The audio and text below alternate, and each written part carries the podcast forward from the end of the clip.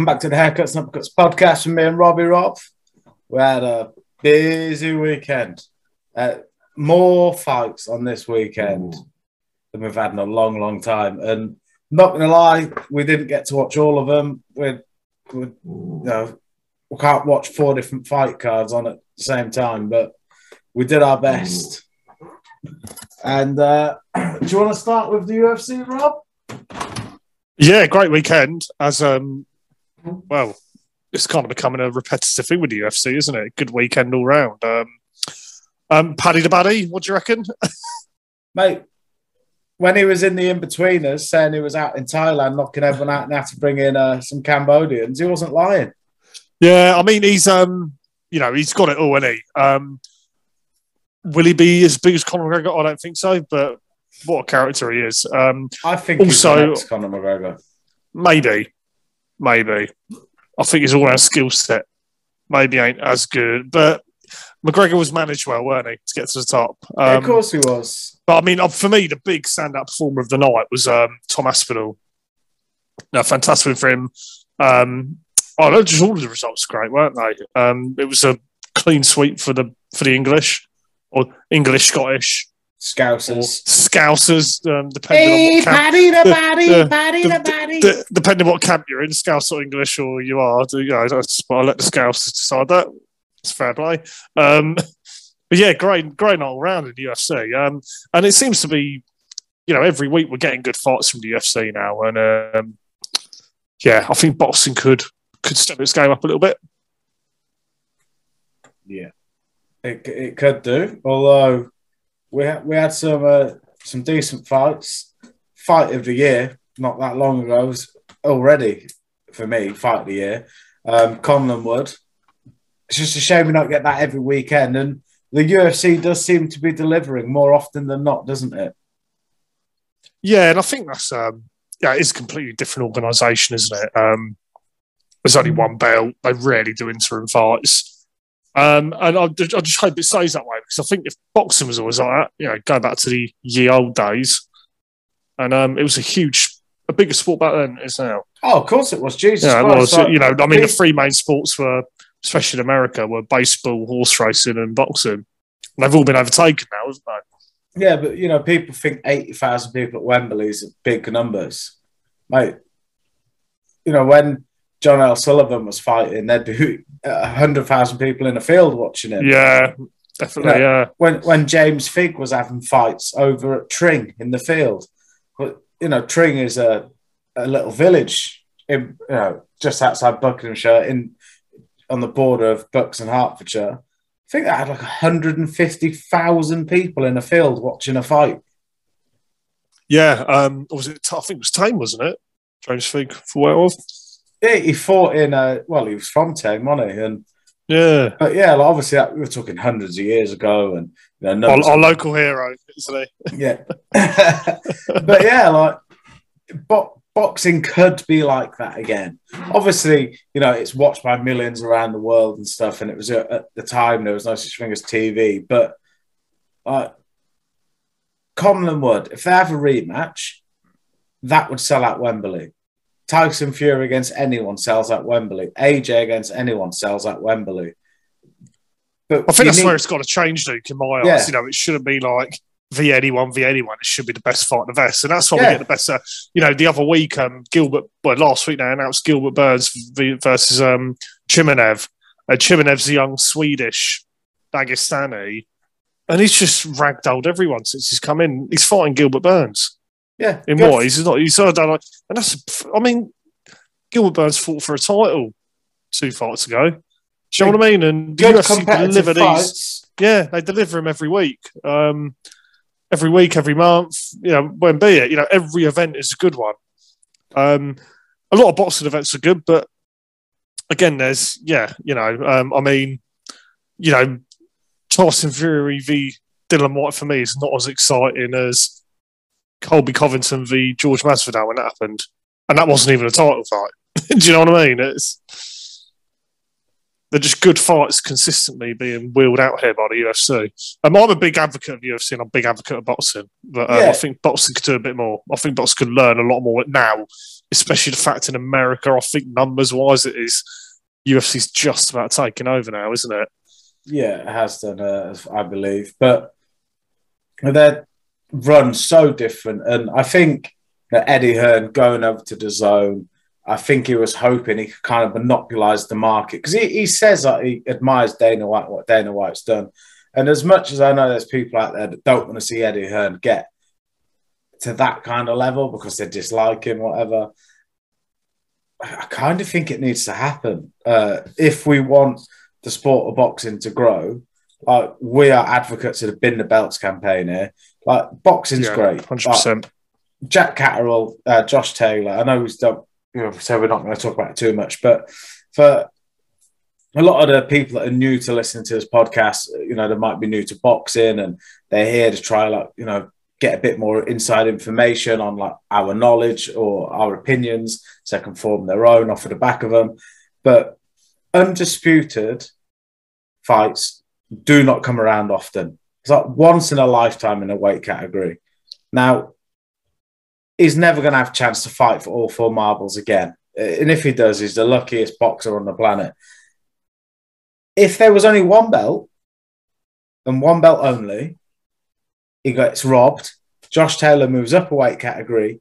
He is then the champ if he has a uh, a mandatory fight again. So you know Jack Catterall against whoever else for that title because you know it's he should have won it. There, there's no bullshit then, is there? But the problem is too many belts, too much bullshit, and it waters down fights where you got people like Chris Eubank Jr. walking around with an IBO belt, calling himself a world champion. Yeah, and I mean, yeah, and yeah, it's a good point you just made right at the very end there, um, because he's, you know, no, he's not won a fight anywhere near well caliber level. All right, James DeGale, but you know, that wasn't a James DeGale at the top of his game, was it? Um, but yeah, you're right. You know, um, too many. But you know, the fact is, undisputed fights should be happening every week, but they're not. No, You know, um, if you know, I'm, I'm, all, I'm all I'm all for there being a lot of belts if you have undisputed fights, but that's not doesn't seem to happen, does it? no, Um, yeah, but then I don't know how you get rid of that. regular fucking. It's too, just too much bullshit. I'm, sure- I- I- I'm not sure how you kind of. I, I think boxing's in such deep trouble in that sense. Not as in trouble from viewers and the public watching because it, you know, especially in the UK. The UK is bigger than UFC, definitely, no doubt about it, and probably in a lot of Europe. But um, how does boxing get itself out of that deep, deep trouble they're in with all these sanctioning bodies? I think they're going to struggle. Stop paying the fees, bin them off. But yeah, but then the you know the fighters probably lose money, right? I, I'm not I'm not 100 percent sure like the ins and outs of it that way, but um, it's not you know we're not dealing with a couple of sanctioning bodies here. Do you know what I mean? It's um, yeah, we're not trying to get rid of one or two. We're trying to get rid of about eight, and you know it's going to be difficult, isn't it? Yeah, well, the thing is, like, you know, obviously you've got WBA, WBC, IBF, and WBO. IBO, I don't even count. No one does. But the WBA have got three, sometimes four world champions in the same weight category. How do you explain to someone down the pub? Oh yeah, mate, um, he's um, WBA interim champion, so he's world champion. No, um, but this guy is. He's a super champion. Yeah, but what about that guy? He's got the Yeah. regular title. Um, well, I mean, the think- worst thing about it for me, Luke, with that, I mean, look, none of us and the general public, boxing public, or even I'd say your general casual fan, if there was someone, for example, say if AJ was walking about now with a WBA interim belt, I don't think a lot of people would consider him the champion, and quite rightly so. But the Yeah, problem but- is these interim belts, etc. I'm just using him as an example, by the way. But these um these interim belts, etc. They, they they stall big fights happening because Yeah. uh, there's always another block in the way of a big fight happening. Um, God, go back years ago, they all fought each other, even in the nineties, and I had they had all the belts, but they all fought each other. Yeah, well, Um, there, there was a big fight on the weekend that's just gone as well. Yeah, Thor against Eddie Hall. yeah. What I mean, I, I actually, I actually I, I, if I'm being, I wasn't actually that interested in that. Um, I didn't watch it. I didn't really pay much attention to it. Oh, I I don't, even, I don't even know one actually. Who won it? I, I didn't. Thor one the mountain, but Okay. um, it was it was the most bizarre fight. I, I watched the highlights and it, oh, it was awful.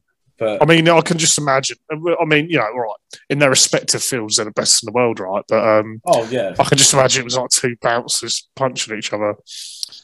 Uh, Do you know what? For credit to him, he, he actually had much better boxing ability and technique than Eddie Wait, did. Am I right in saying that it was the heaviest weighing fight in, bo- in, in boxing history? Yeah, over So six. the, where they both came in on the scales, it was the heaviest ever. Yeah, yeah. Um, yeah, I mean, I mean, it didn't interest me. I'm not going to lie. No. it, I didn't really show much. Fair play to them. You know, anyone gets in the ring, put the gloves on. You can't um, can't criticise them, can you? No, but you know, we had Frank had a show on on Saturday as well. I I don't know what happened. There was no one there.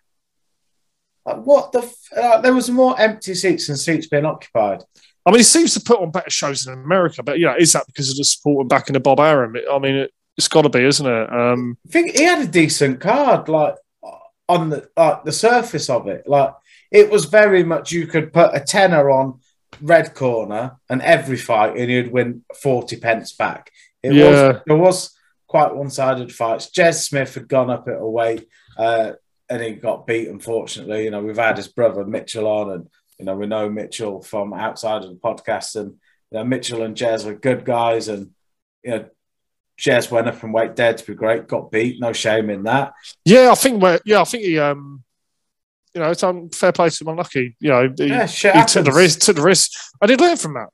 Yeah. He 100 percent learned from that. Well, mate. he's, um, stepping back down in weight. You know, he's, I think he's Yeah. realised that you know he needs to step down. Um, you know, middleweight's not the weight for him. But David Avanesyan was on our shores. No one there. Now, but ag- again, again, Luke, there was no. Um, no big promotion behind it. yeah, there all. wasn't at all. Oh. You know, I mean, you had to if you want to watch it, you had to look for it. Yeah, you think David Avanesyan, let's face it, he is the captain of the Who Needs Him club. No one, no one has defended their European title belt as many times as he has. And all his defenses are knockout wins. Yet he can't sell a ticket for some reason.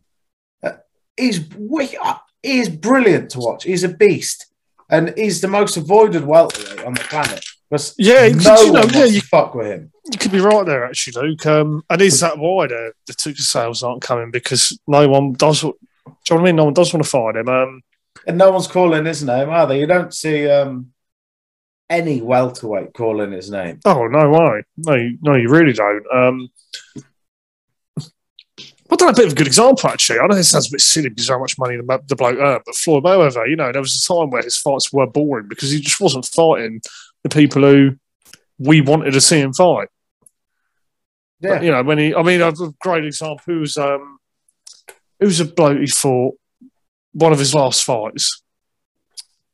What, real fight or one of these Mickey Mouse? His real fights. There's one before he fought McGregor. The last one he done, and um, I forget the guy's name now, but it was just, you know everyone's saying, "How has he got this fight?" like, you know, like, he, he won. He won the the, May, the Mayweather lottery, as such. I I can't remember who he was fighting. You know what I, re- about that? I you? remember the eleventh round. Uh, Berto. That was Yeah. it. Told his dad thank you, and he loved him. And Yeah, it was was like, we got Berto. this. Yeah, Yeah, it was Berto. Yeah, um, and you know, like Mayweather done that a lot. He fought fights people didn't want to see him in. Uh, yeah, they sort of come apart. But anyway, that's going running off a different subject. But what I'm on about is viewing figures, really. You know, because people wouldn't wake up at four o'clock in the UK to watch Mayweather. They, No. they just wouldn't. It got to the point where they wouldn't. If you know what I mean. I feel sorry for David Avanesyan because he wants the big fights. He wants the world title fights. They just don't want to fight him. And Yeah, I mean, but you know, if you're him, do you do you look at different promoters, right? I, I don't know what contract talks are like, etc. But um, I- if if you're not getting the fights you want, that's where you maybe need to. Well, I Dillian think, Whyte. I mean, I, I, I'm of the view Dillian Whyte stayed with Matchroom for far too long. If he was serious about getting a title shot, he stayed with him for far too long. well, I don't think David Avanesyan actually has a promoter. I think he's like a bit of a free agent because Yeah. he's fought on DAZN shows, he's fought on Frank shows and that. And, Just want to go to that purse bid tonight. Um, yeah, and Yeah. well, it was a purse bid fight. yeah. That's what I don't understand is Frank won the purse bid for it. Hardly any promotional content gone behind it. Even on, you know, Frank Warren's Instagram and the Queensberry Boxing Instagram, there wasn't pushing it. Do you know what I mean? Like, I completely yeah. forgot the fight was happening until Thursday. I mean, on the um the purse bid point of view, you know, for the fighter, he's guaranteed his money, isn't he? So exactly. So why aren't you pushing so, it? Yeah, no, no, that's what I mean. No, no, it kind of makes sense to me now as to why he would kind of go down that route. Yeah, no, that might work for him. So yeah. Yeah, because let's be honest, you know, you, know, let's be honest. In the boxing world, people earning money like the Joshua's, the AJ's, the Canelos is you know very, very, very rare. Yeah, very rare. Like, well, you think you know, we've we've had Brad Pauls on the show. He has to work. Linus, um, you know, he still does PTing, and he's going for a British title and you know they're two guys that fight on Sky Sports. We've had Richard Towers on talking about how we didn't have money for food at times. No, it's not. Not everyone's on AJ and Fury money, are they?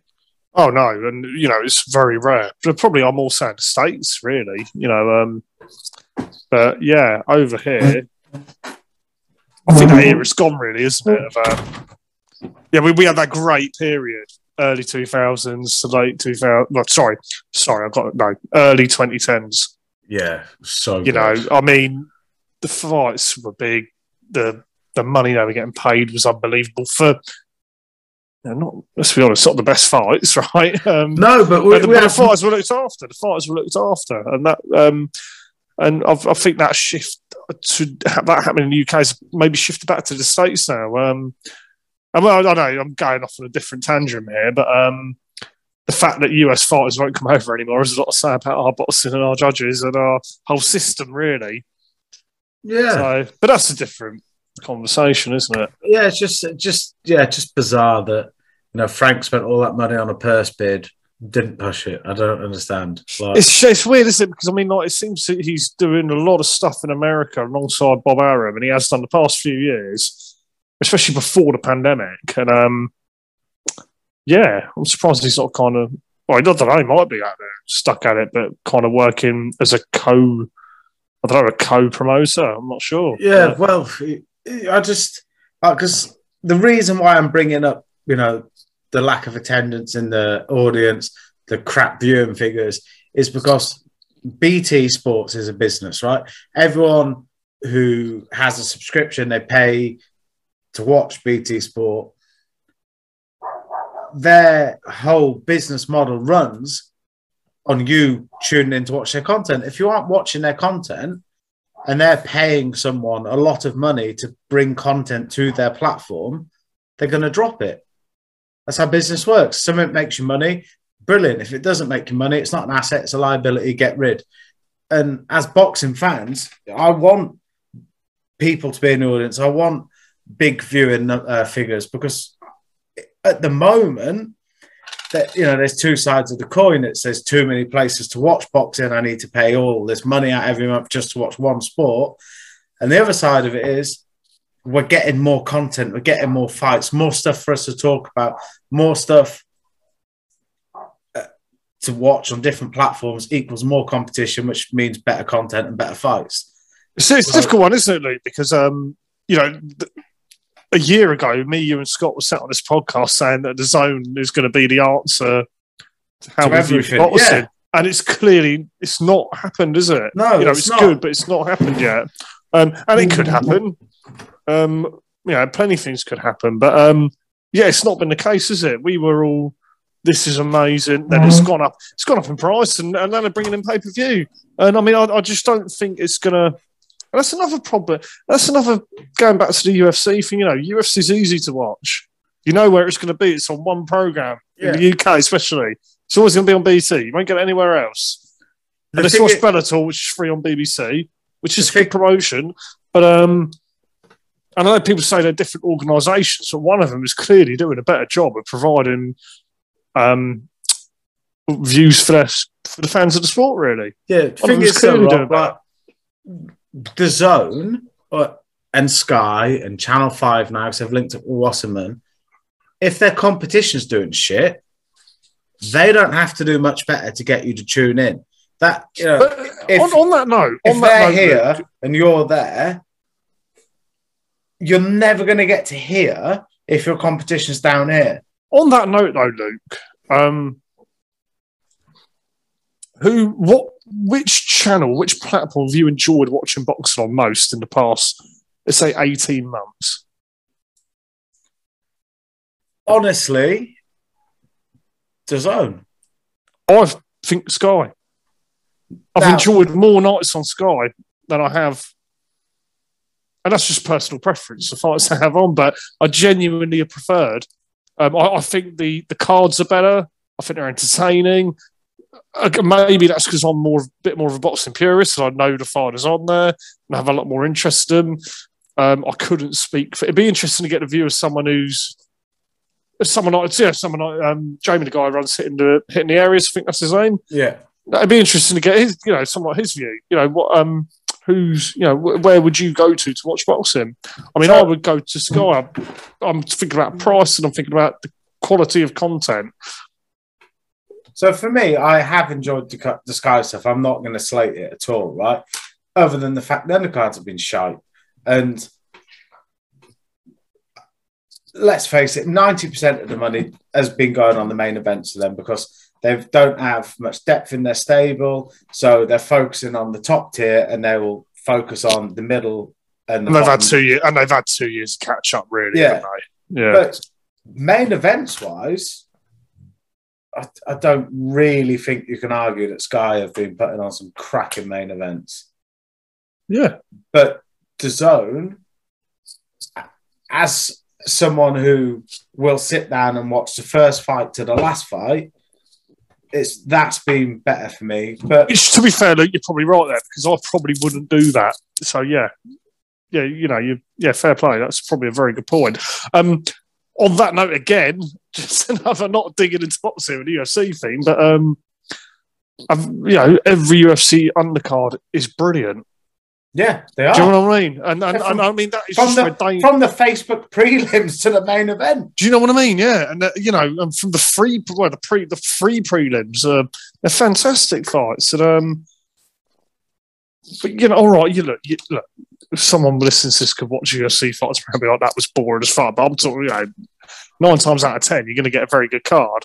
Um, and I just think, oh, I really think boxing could take, learn a lot from it. And instead of matching up, the, the thing you have a lot with boxing is, oh, we need to, we got this young guy, we need to be careful with him.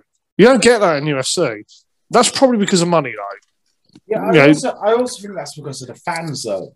So, like, I'm going to use Joshua as an example, right? Because let's face it, he is the biggest star in British boxing, probably one of the biggest stars in world boxing. I don't think he's the biggest star in British boxing right now. But anyway, that's a different argument. Ah, but you're proving my point. He was, undoubtedly was. He's had two losses, right?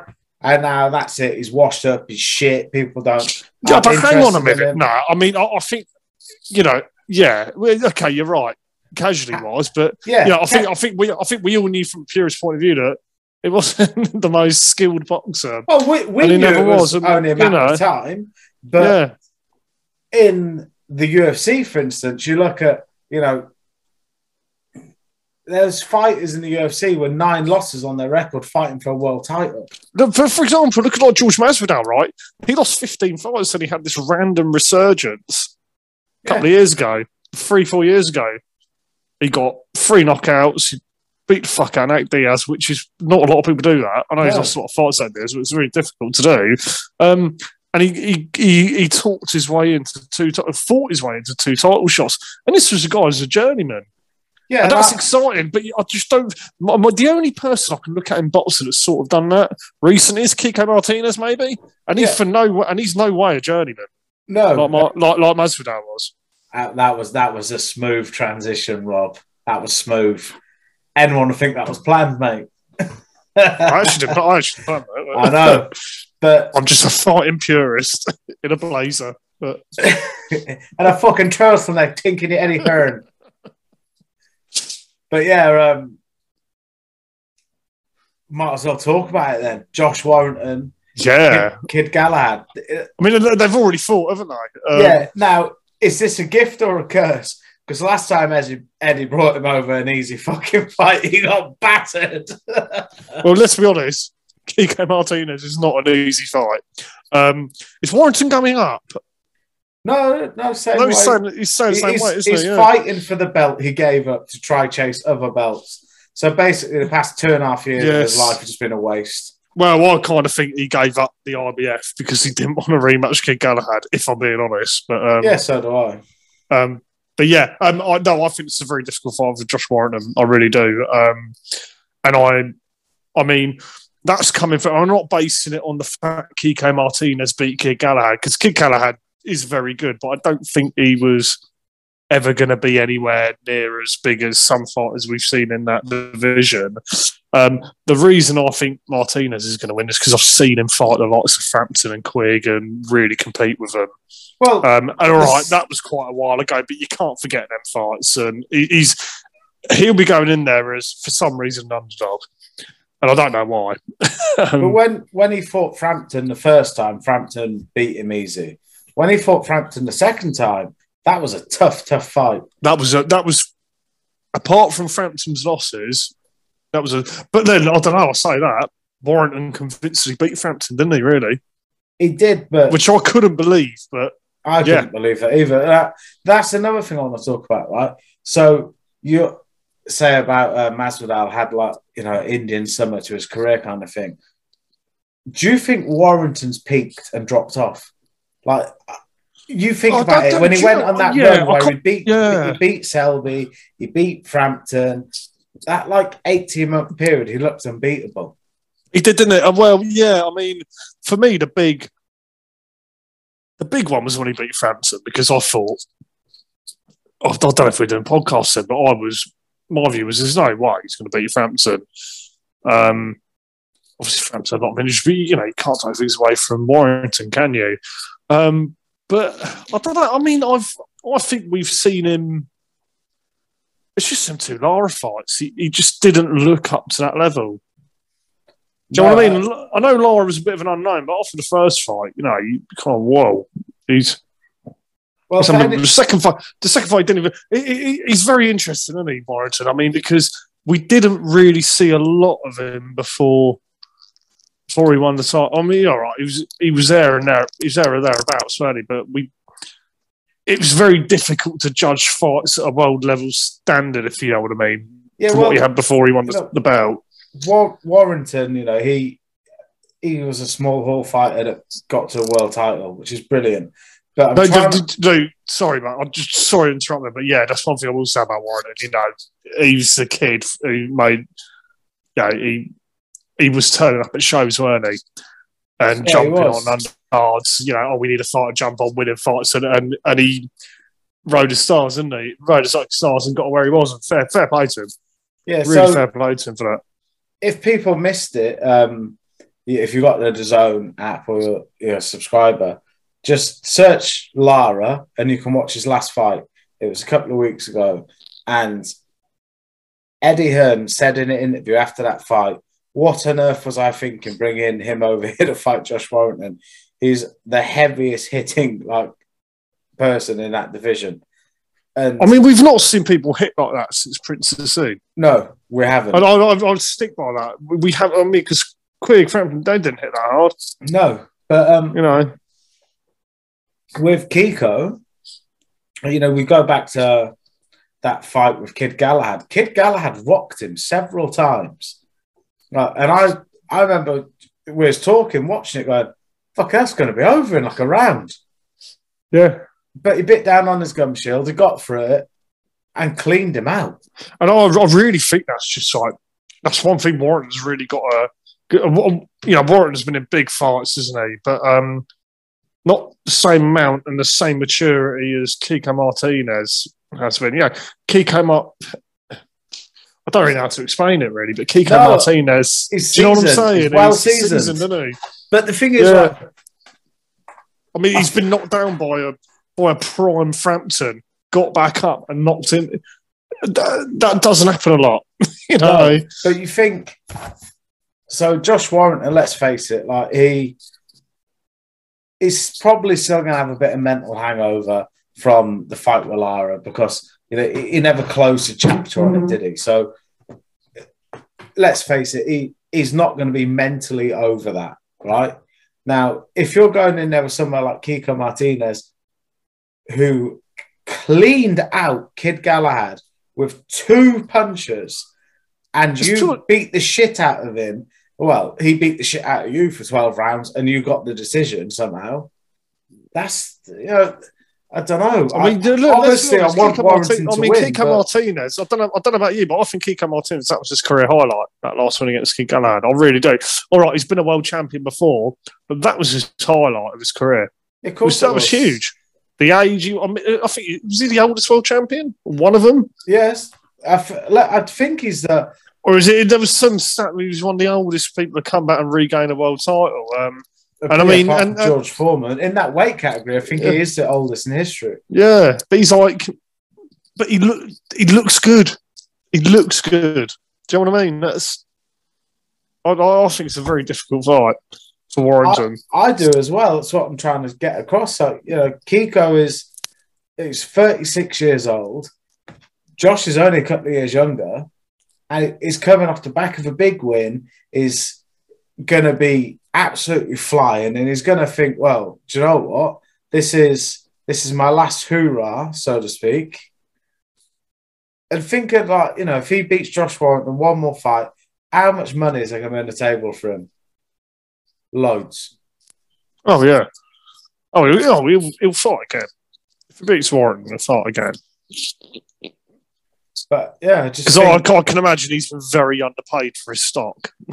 you know, the past ten years. of course, he is. Yeah, I really can. You know, yeah, I can imagine that. I can imagine Quig, the lots of Quigs around a lot more than when they probably shouldn't have been.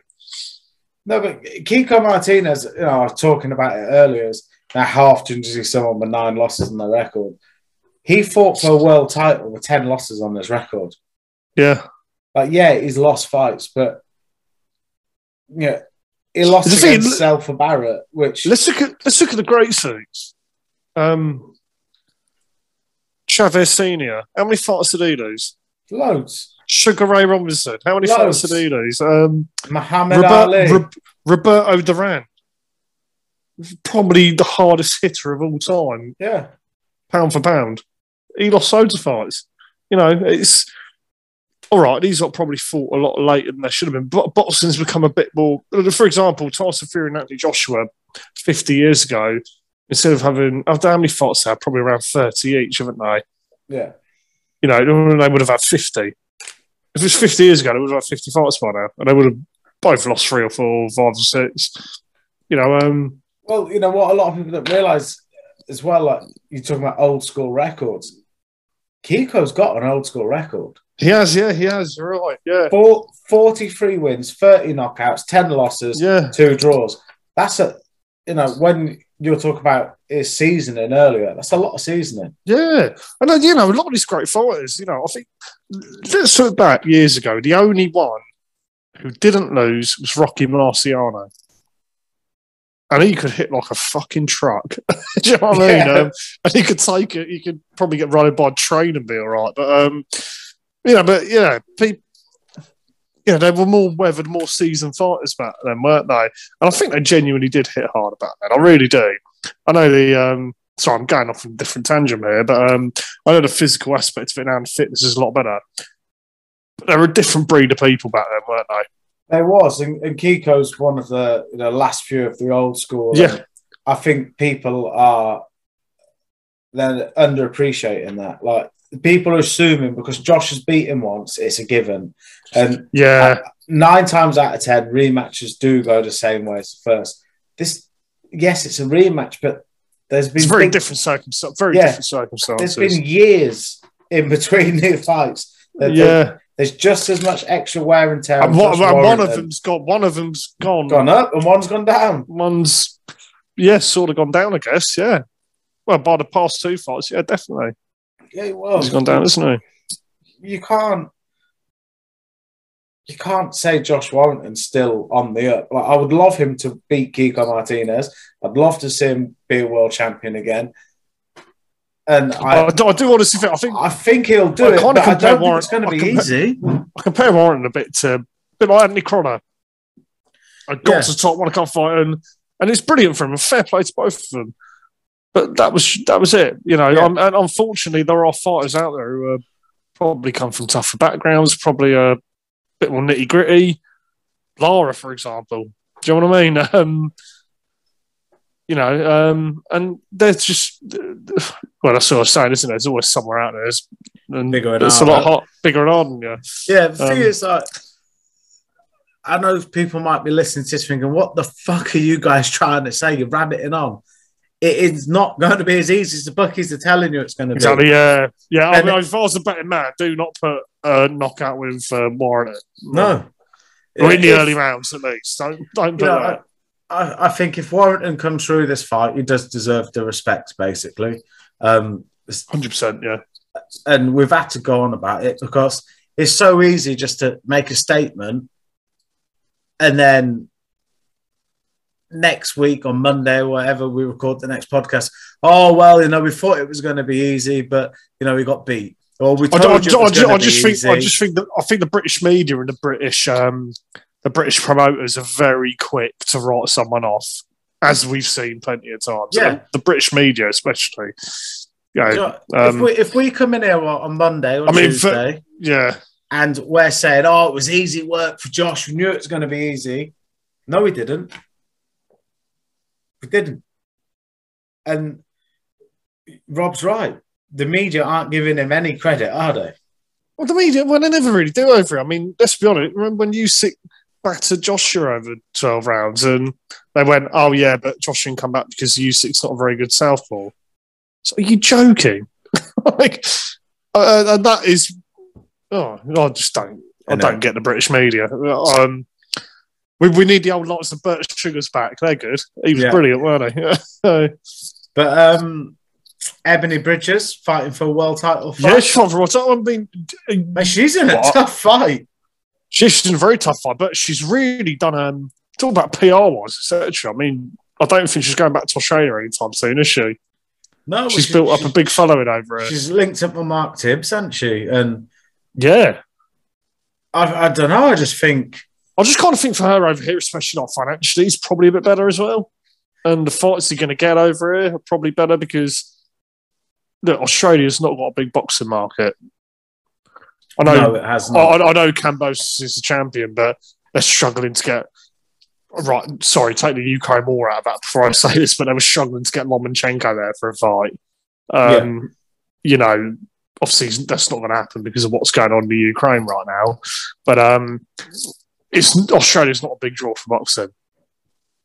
No, and you know, Ebony Bridges, she's she's basically a Leeds girl now, isn't she? Like she she's always got a Leeds kit on. Unfortunately, she supports Leeds United, yeah. But um, Yeah, but Luke's a Huddersfield Town fan, by the way, so uh, that's why that's why he doesn't like like Leeds. So, but yeah, I, th- I think I think it's a tough fight for her, and like I say, she's brilliant PR work. Like DAZN and, yeah, and Matchroom that releasing stuff on YouTube of her and uh, Mark went to a fucking pie and mash shop and he tried making her eat jellied eels and Yeah, I saw that actually. Well, I don't blame awful. her. Yeah, Yeah. fucking disgusting jelly deals. So, not a proper cockney don't eat jellied eels, Rob. no, I'm not. Well, I'm not a cockney starters. So. You're from London, that'll do. But yeah, um, yeah, I, I think I think it's going to be quite a good uh, weekend of boxing. Uh, yeah, no, I think it's got potential actually to be really good. Um, there's a lot of good fights on the undercards. Maxi Um, Hughes is on. I, I rate Maxi Hughes. I Yeah, I do like really him, yeah. like him. Um, yeah, Dalton Smith. That's a decent fight as well. But Yeah, it's a very good fight. it's let's face it, it's all about the main event, isn't it? It's all Look, about it's, uh, when that fight got announced, I was really excited because um, I don't know. Kiko Martinez just brings memories back in my teenage years watching him fight. I don't know teenage years. Let's say my early twenties of um, him fighting Frampton, Scott. Kelly. As I said before, Frampton's my favourite fighter, so I've seen a lot of Kiko Martinez, and you know, I really hope he. Um, I really hope he gets the job done. Really, it's a bit like if you watch Manny Pacquiao fight someone else. Like when he fought Keith Thurman, for example you wanted him to do well, even though you really like Keith Thurman. You think Yeah. Thurman's great. You wanted Pacquiao to do well and win the fight. I was bloody shocked when he did. So I'm hoping for the same sort of result this weekend, actually. so, And yeah, one more thing I want to talk about from last weekend Sonny Edwards. Uh, yeah, what what can you say? He he deserves to be in conversations for pound for pound, one of the best from this country at the moment. It's just it's a shame he's a bit of a, a loudmouth on social media and turns a lot of people off. Personally, I think he's hilarious. He's just he's mustard, man. yeah, he's, yeah, he's very good, isn't he? He's, he's brilliant. He's actually brilliant. But um, it's yeah, it's weird. I watched some characters, isn't it? Some people take some characters and it's all about play our team, I guess. But um, no, if he's being himself in the media, fair fucking play to him. Yeah, but he, I think it does play up to it a little bit, and I, I don't think it's working very well for his image in terms of you know media coverage. But if you just look at his boxing ability, man, like He's good, yeah. he's had three Yeah, back-to-back world title fights, gone twelve rounds, and out of them thirty-six rounds, I reckon he's lost two. Yeah. That's unheard of. Yeah, no, he's he, he is very, very, and yeah, it's you kind of know the result when you turn him on, don't you? Do you know what I mean? You do, but you're still engrossed because it, it's yeah, like- because he's good. Yeah, it's like watching poetry in motion. Like the guy is amazing. yeah. And I'm, try- I'm trying to, I'm trying to think of a sort of fight to compare him with. Actually, where you turn it on, know the result, but you'd still be like, oh, bloody hell, watch him because you know a lot of fighters who, well, especially we think great back in the past, have um, they've never, they've not really been favourites, have they? no, But yeah, but yes, uh, just big shout out to Sonny Edwards. And it's it's a shame you never see Charlie Edwards anymore. Yeah, I mean, he had that. I don't know. I thought it was quite unlucky. Well, that fight, he, was it the fight he got the low blow. Yeah, Um, and unfortunately for him, that sort of tainted because he moved. He moved up, didn't he? After he moved up, didn't he? After he did that, move up after that. Yeah, and um, I mean, he, I don't know. I remember watching that fight. I thought he got beat, but it was a low blow, it was a low and- blow. and the bloke who threw it was an idiot and lost his title that way. Do you know what I mean? Uh, so I think Charlie Edwards got a bit of bad treatment over that.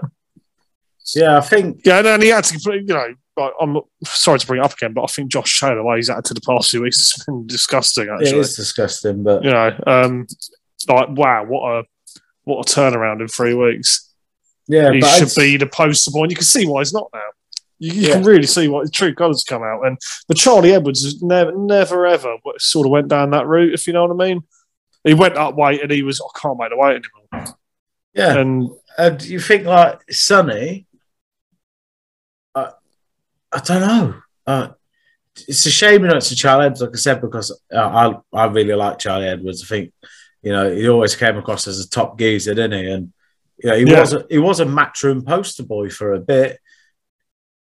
Sonny doesn't seem to be getting that attention. Obviously, Sonny's with Frank, he's not with Eddie, so you know he's not going to be the poster boy when Frank's got Tyson Fury. But yeah, but Yeah. I don't know, that, that'll change soon, won't it? Because Ho- um, hopefully, because you know, if, if well, people like us start banging the drum for Sonny Edwards, other people might start listening, and yeah, but just have to get it out there. I just think. I just think we, we, we, you know, yeah, well, yeah, no, you're right, Luke, and he is, it's good that you brought that up. Actually, um, yeah, there's a lot of um, a lot of these fighters we're talking about now ain't, aren't going to be about for long. no, it's a short so the career. likes of, you know, the likes of Sonny Edwards, etc., the, the up and coming ones. Yeah, he is still relevantly young, isn't he? He is um, young, yeah, but you know, we've got we've got to get behind them, and you know, buy tickets to their shows, tune in. You know, if it's free to air on TV or free to air, but you know, it's on BT, it's not pay per view. Tune in if you're a boxing fan. Tune in because bigger viewing figures, bums on seats, ticket sales. It means these guys earn more money, and we get to see the bigger fights. And yeah, that's all. You get to listen to haircut subcuts more. so Exactly. there you Get, go. get to listen to us. But yeah, I just, I just wanted to uh, basically bring up Sonny Edwards because, you know, obviously this podcast is called Sunny Side Up this week because it's spring, the sun's coming out, and Sonny Edwards put a smile on my face. So fuck it, Sunny Side Up.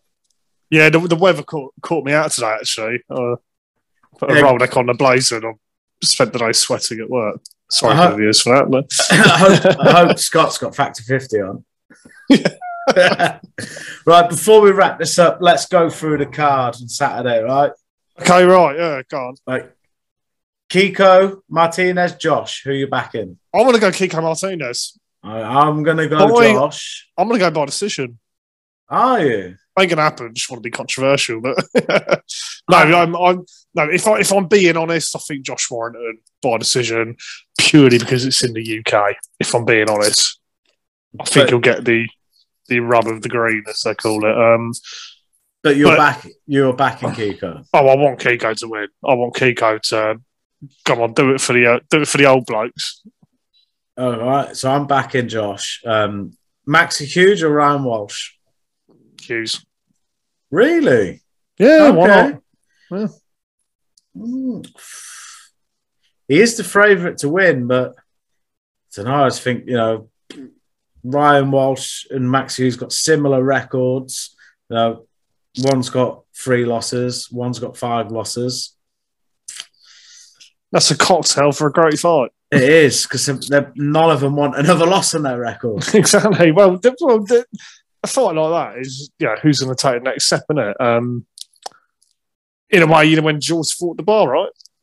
Yeah, Uh, who's going to take that next step up? Um, but it's it's apparently for a world title, not the IBO. No thanks, fuck yeah, off. brilliant. Yeah. Yeah, what what they're doing? Charged them five percent each for some bullshit belt. That's like playing soggy biscuit for a Freddo, isn't it? It's, it is pretty shit, isn't it? But yeah, I'm backing Ryan Walsh. I think we both can be back in Ebony Bridges, aren't we? yeah, yeah. She's um. Well, I don't know. No, she's a Leeds fan. Who's she fighting? Uh, Maria Roman. Yeah, I'm going for Maria Roman. It's She a tough fight. because she doesn't support Leeds. So I'm going for Maria. I reckon um, there's no point really doing the other ones, which because you know it's TBA, TBA, TBA. yeah, yeah. Um, but Dalton Smith, um, I think he's going to win his fight as well. yeah. Same. I like Dalton Smith. You know, he's he's mustard, isn't he? Yeah, yeah. It's very good. Yeah, Well, very it- interesting one to watch. It's not often you see a super lightweight with seven knockouts in nine fights. he's a beast. He's a beast. Yeah, I mean, yeah, yeah. I, don't, I need to have a look at the record of who he's fought actually, because um, is it basically fighting seven of me? He'd easily knock out, but you know, At the no, same no, time. you know, do you know what I mean? Like, he's probably, you know, you know, Oh, yeah, I, I, joke but he's probably a fucking brilliant fighter, isn't it? Yeah, but it's it's a tough one. Isn't it? Obviously, we don't want to prolong the podcast and people tune out getting bored or anything. But uh, when you are a top level amateur and you turn over, do you need to fight nine Latvian bin men? You don't, do you? Well, that's what we've been saying all night about boxing and UFC, haven't we? The difference. Do you know what I mean? But Like the prelims in UFC would never be that. Do you know what I mean? It'd be you kind of you're fighting someone at your same level to get to the next level, and if you lose, you do it again. You know? it's a Dalton Smith from his fifth fight as, has fought live opponents with winning records. But you know, his first couple were just terrible records. But you know, Yeah. it, it is what it is. Boxing is It's like It's boxing works, isn't it? That's not not. We're given boxing's a fucking a fantastic sport. yeah. In my eyes, in my eyes, you know, I'm a huge football fan. Well, no, I'm a huge Watford fan. I'm not a huge football fan. I'm a huge Watford fan. But um, I pay as much attention to worldwide boxing as I do to Watford. yeah. For example, if Arsenal played Man United, week, I wouldn't give a shit. If, um, If, Hud- if Huddersfield Town, uh, but if, if, if Broner for someone in the Arsenal nowhere next week, I'd watch it because um, I would like to see Broner get beat. Boxing's a fantastic sport, Yeah. um, and it throws up a lot more surprises than football does. Um, I just happen to love Watford, but um, that's more in the blood. But um, yeah, you know, boxing's a great sport. You know, I, I just feel they could learn a lot from UFC. I Yeah. really do in the current times. And all right, they run differently, but I just think there's, especially people like Bob Arum. I mean, he's a fucking dinosaur, isn't he? Um, he can learn a lot more. he is a dinosaur, but he also Yeah. put on some of the biggest fights in history. Well, yeah, I know, but That was a long time ago. it's Times not have changed. 1942 anymore, is it? Um, No. It's on Jersey Joe Walcott. it. You know, I'm joking. No, but no, you know, right? Bloody well, the best cards of all time, didn't they? Yeah, he did. But, um, but you know, sorry. The, well, no, I don't know. He put on three great fights of Wilder Fury, didn't he? he did. Can't really deny that. But um, you know, I just think a lot of boxing pros they have a lot of work to do. Eddie Hearn as well. Yeah. He puts on a lot. Of, he puts a lot of shit on. So, yeah, let's let's get let's get the best of the best. If they're 18 years old, the best people at the age of 18 fight each other instead of this. Let's plan a route for them. Yeah, I think I think it's it's such a, a odd part of boxing. That's why I brought it up. So like, It's, for it's not a good part of boxing, though. It's not No, a good but- part of boxing. But you look at like Josh Warrington, for instance, right? He turned over on the small hall shows, um, just like many other fighters have. And he would have thought people were losing records because he didn't have Olympic funding for years in the best training facilities with some of the best coaches in the world, etc., etc. So they they need that. They need them easier fights, you know, learn the ropes and everything. Yeah, When you've been through the GB setup, I don't think you need that. Um, yeah. and I think they. I mean, I'm not, I mean, I mean, for example, I don't know, Lawrence Okolie is just. I mean, I've never wanted to shoot him for a fight, No, it's boring to watch. but it's not even the fact. It's what just the opponent is just, Shit. and it's not a shit division either. No. No, it's just a boring. You know, match them up with. It's, just. We said they they picked a route. They picked a route, and it's and it's a boring route. But I don't know. For some reason, people ought to be humble and have a fucking wank over it. But I don't know. I'll leave that to um, other people. Sorry about the burp. there. Um, Right, any any closing thoughts? nah, not after that. Um, uh, up the Watford, and that's it, basically. So- right, wicked. Right, thanks for listening, guys, and uh, this will be a fun one to edit.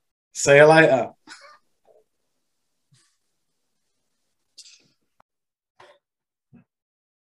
Welcome back to the Haircuts and Upcuts podcast from me and Robbie Rob. We had a busy weekend. Uh, more fights on this weekend than we've had in a long, long time. And not gonna lie, we didn't get to watch all of them. We, we, you know, we can't watch four different fight cards on at the same time, but we did our best. And uh, do you want to start with the UFC, Rob? Yeah, great weekend. As um, well, it's kind of becoming a repetitive thing with the UFC, isn't it? Good weekend all round. Um, um, Paddy the Baddy, what do you reckon? Mate, when he was in the in-betweeners saying he was out in Thailand knocking everyone out and had to bring in uh, some Cambodians, he wasn't lying. Yeah, I mean he's um, you know, he's got it all, is he? Um, will he be as big as Conor McGregor? I don't think so, but what a character he is. Um, I think Also- Conor McGregor. maybe, maybe.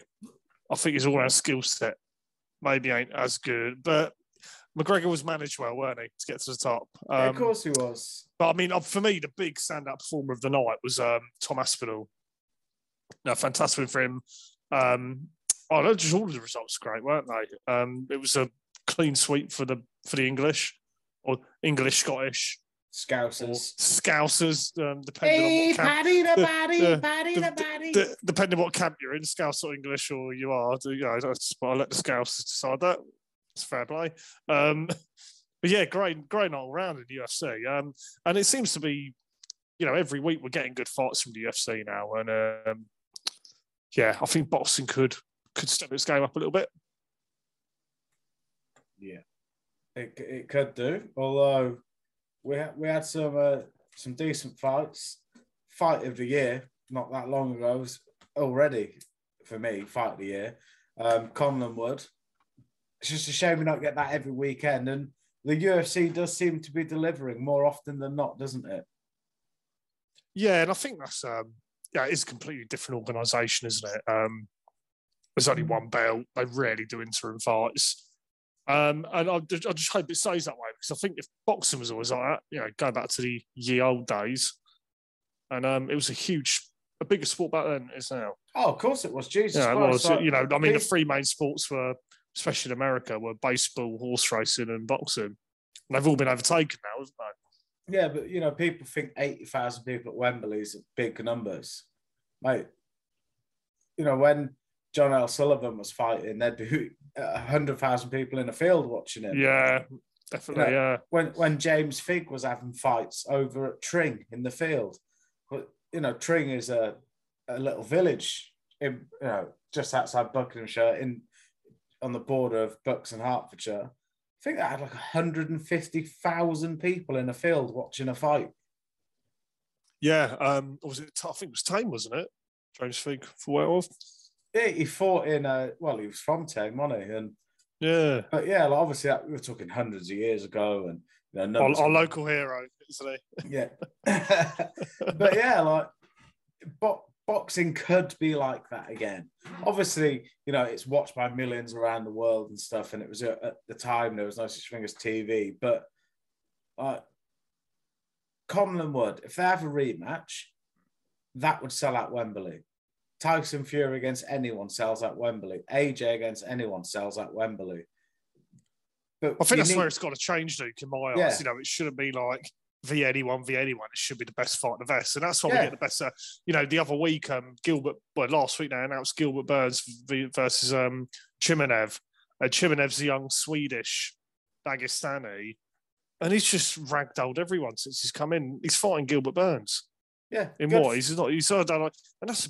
I mean, Gilbert Burns fought for a title two fights ago. Do you know what I mean? And the UFC deliver these fights. yeah, they deliver them every week. Um, every week, every month. You know, when be it, you know, every event is a good one. Um, a lot of boxing events are good, but again, there's yeah, you know, um, I mean, you know, Tyson Fury v Dillian Whyte for me is not as exciting as Colby Covington v George Masvidal when that happened, and that wasn't even a title fight. Do you know what I mean? It's they're just good fights consistently being wheeled out here by the UFC. Um, I'm a big advocate of UFC and I'm a big advocate of boxing, but um, Yeah. I think boxing could do a bit more. I think boxing could learn a lot more now, especially the fact in America. I think numbers wise, it is UFC's just about taking over now, isn't it? Yeah, it has done, uh, I believe. But their run so different. And I think that Eddie Hearn going over to DAZN, I think he was hoping he could kind of monopolize the market because he, he says that he admires Dana White, what Dana White's done. And as much as I know there's people out there that don't want to see Eddie Hearn get to that kind of level because they dislike him, whatever, I kind of think it needs to happen. Uh, if we want the sport of boxing to grow, like we are advocates of the bin the belts campaign here. Like boxing's great. hundred Like, percent. Jack Catterall, uh, Josh Taylor. I know he's don't, you know, so we're not going to talk about it too much, but for a lot of the people that are new to listening to this podcast, you know, they might be new to boxing and they're here to try, like, you know, get a bit more inside information on like our knowledge or our opinions so they can form their own off of the back of them. But undisputed fights do not come around often. It's like once in a lifetime in a weight category. Now, he's never going to have a chance to fight for all four marbles again. And if he does, he's the luckiest boxer on the planet. If there was only one belt and one belt only, he gets robbed. Josh Taylor moves up a weight category. He is then the champ if he has a uh, a mandatory fight again. So you know Jack Catterall against whoever else for that title because you know it's he should have won it. That there's no bullshit then, is there? But the problem is too many belts, too much bullshit, and it waters down fights where you got people like Chris Eubank Jr. walking around with an IBO belt, calling himself a world champion. Yeah, and I mean, yeah, and yeah, it's a good point you just made right at the very end there, um, because he's, know, no, he's not won a fight anywhere near well caliber level. All right, James DeGale, but you know, that wasn't a James DeGale at the top of his game, was it? Um, but yeah, you're right. You know, um, too many. But you know, the fact is, undisputed fights should be happening every week, but they're not. No, You know, um, if you know, I'm, I'm all, I'm all, I'm all for there being a lot of belts if you have undisputed fights, but that's not doesn't seem to happen, does it? no, yeah, Um, there's but then I don't know how you get rid of that. regular fucking. It's too, just too much bullshit. I'm, sure, I, I, I'm not sure how you kind of. I, I think boxing's in such deep trouble in that sense. I was in trouble from viewers and the public watch it because it, you know, especially in the UK, the UK is bigger than UFC, definitely, no doubt about it, and probably in a lot of Europe. But um, how does boxing get itself out of that deep, deep trouble they're in with all these sanctioning bodies? I think they're going to struggle. Stop paying the fees, bin them off. But yeah, but then the you know the fighters probably lose money, right? I, I'm not, I'm not 100 percent sure like the ins and outs of it that way, but um, it's not you know we're not dealing with a couple of sanctioning bodies here. Do you know what I mean? It's um, yeah, we're not trying to get rid of one or two. We're trying to get rid of about eight, and you know it's going to be difficult, isn't it? Yeah, well, the thing is, like, you know, obviously you've got WBA, WBC, IBF, and WBO. IBO, I don't even count. No one does. But the WBA have got three, sometimes four world champions in the same weight category. How do you explain to someone down the pub? Oh yeah, mate, um, he's um, WBA interim champion, so he's world champion.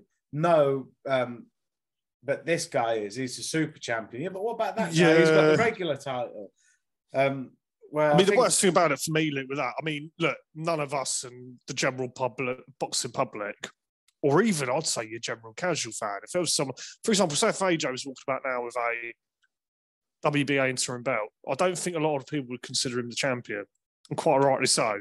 But the Yeah, problem but- is these interim belts, etc. I'm just using him as an example, by the way. But these um these interim belts, etc. They, they they stall big fights happening because Yeah. uh, there's always another block in the way of a big fight happening. Um, God, go back years ago, they all fought each other, even in the nineties, and I had they had all the belts, but they all fought each other.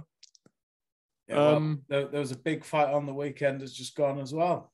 Yeah, Thor against Eddie Hall. Yeah. What I mean, I, I actually, I actual- actually I, I, if I'm being, I wasn't actually that interested in that. Um, I didn't watch it. I didn't really pay much attention to it. Oh, I I don't even, I don't even know won actually. One, it? I, I didn't.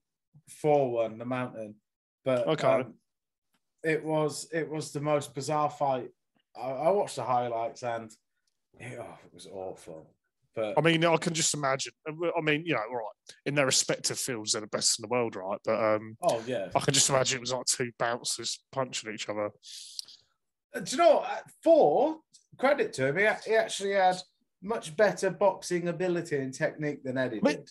Am I right in saying that it was the heaviest weighing fight in, bo- in, in boxing history? Yeah, over six. So six. the, where they both came in on the scales, it was the heaviest ever. Yeah, yeah. Um, yeah, I mean, I mean, it didn't interest me. I'm not going to lie. No. it, I didn't really show much.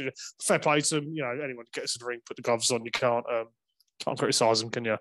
No, but you know, we had Frank had a show on on Saturday as well. I I don't know what happened. There was no one there. Like, what the? F- uh, there was more empty seats than seats being occupied. I mean, he seems to put on better shows in America, but yeah, is that because of the support and backing of Bob Arum? I mean, it, it's got to be, isn't it? Um, I think he had a decent card, like on the like the surface of it. Like it was very much you could put a tenner on red corner and every fight, and you'd win forty pence back. It Yeah. was there was quite one sided fights. Jez Smith had gone up at a weight, uh, and he got beat. Unfortunately, you know we've had his brother Mitchell on, and you know we know Mitchell from outside of the podcast, and you know Mitchell and Jez are good guys, and you know. Jez went up and weight dead to be great, got beat, no shame in that. yeah, I think. Where, yeah, I think he. Um, you know, it's on fair play to him. Unlucky. You know, he, Yeah, he took the risk. Took the risk. I did learn from that. Yeah. He 100 percent learn from that. Well, mate. he's, Um, stepping back down in weight. You know, he's, I think he's Yeah. realised that you know he needs to step down. Um, you know, middleweight's not the weight for him. But David Avanesyan was on our shores. No one there. Now, but unfo- ag- again, again, Luke, there was no. Um, no big promotion behind it. yeah, there all. wasn't at all. Oh. You know, I mean, you had to if you want to watch it, you had to look for it. Yeah, you think David Avanesyan, let's face it, he is the captain of the Who Needs Him club. That No one, no one has defended their European title belt as many times as he has. And all his defenses are knockout wins. Yet he can't sell a ticket for some reason. He's uh, he is brilliant to watch. He's a beast. And he's the most avoided welterweight on the planet. Because Yeah, no you know, one yeah, wants you- to fuck with him. You could be right there, actually, Luke. Um, and is that why the, the ticket sales aren't coming? Because no one does. Do you know what I mean? No one does want to fight him. Um, And no one's calling his name, are they? You don't see um, any welterweight calling his name. Oh no way! No, no, you really don't. Um, I don't a bit of a good example actually. I know it sounds a bit silly because how much money the, the bloke earned, but Floyd Mayweather, you know, there was a time where his fights were boring because he just wasn't fighting the people who we wanted to see him fight. Yeah. But, you know, when he, I mean, a great example. Who's um, who's a bloke he fought one of his last fights? What, real fight or one of these Mickey Mouse? His real fights. There's one before he fought McGregor. The last one he done, and um, I forget the guy's name now, but it was just you know everyone's saying, "How has he got this fight?" like you know, like, he, he won. He won the the, the Mayweather lottery as such.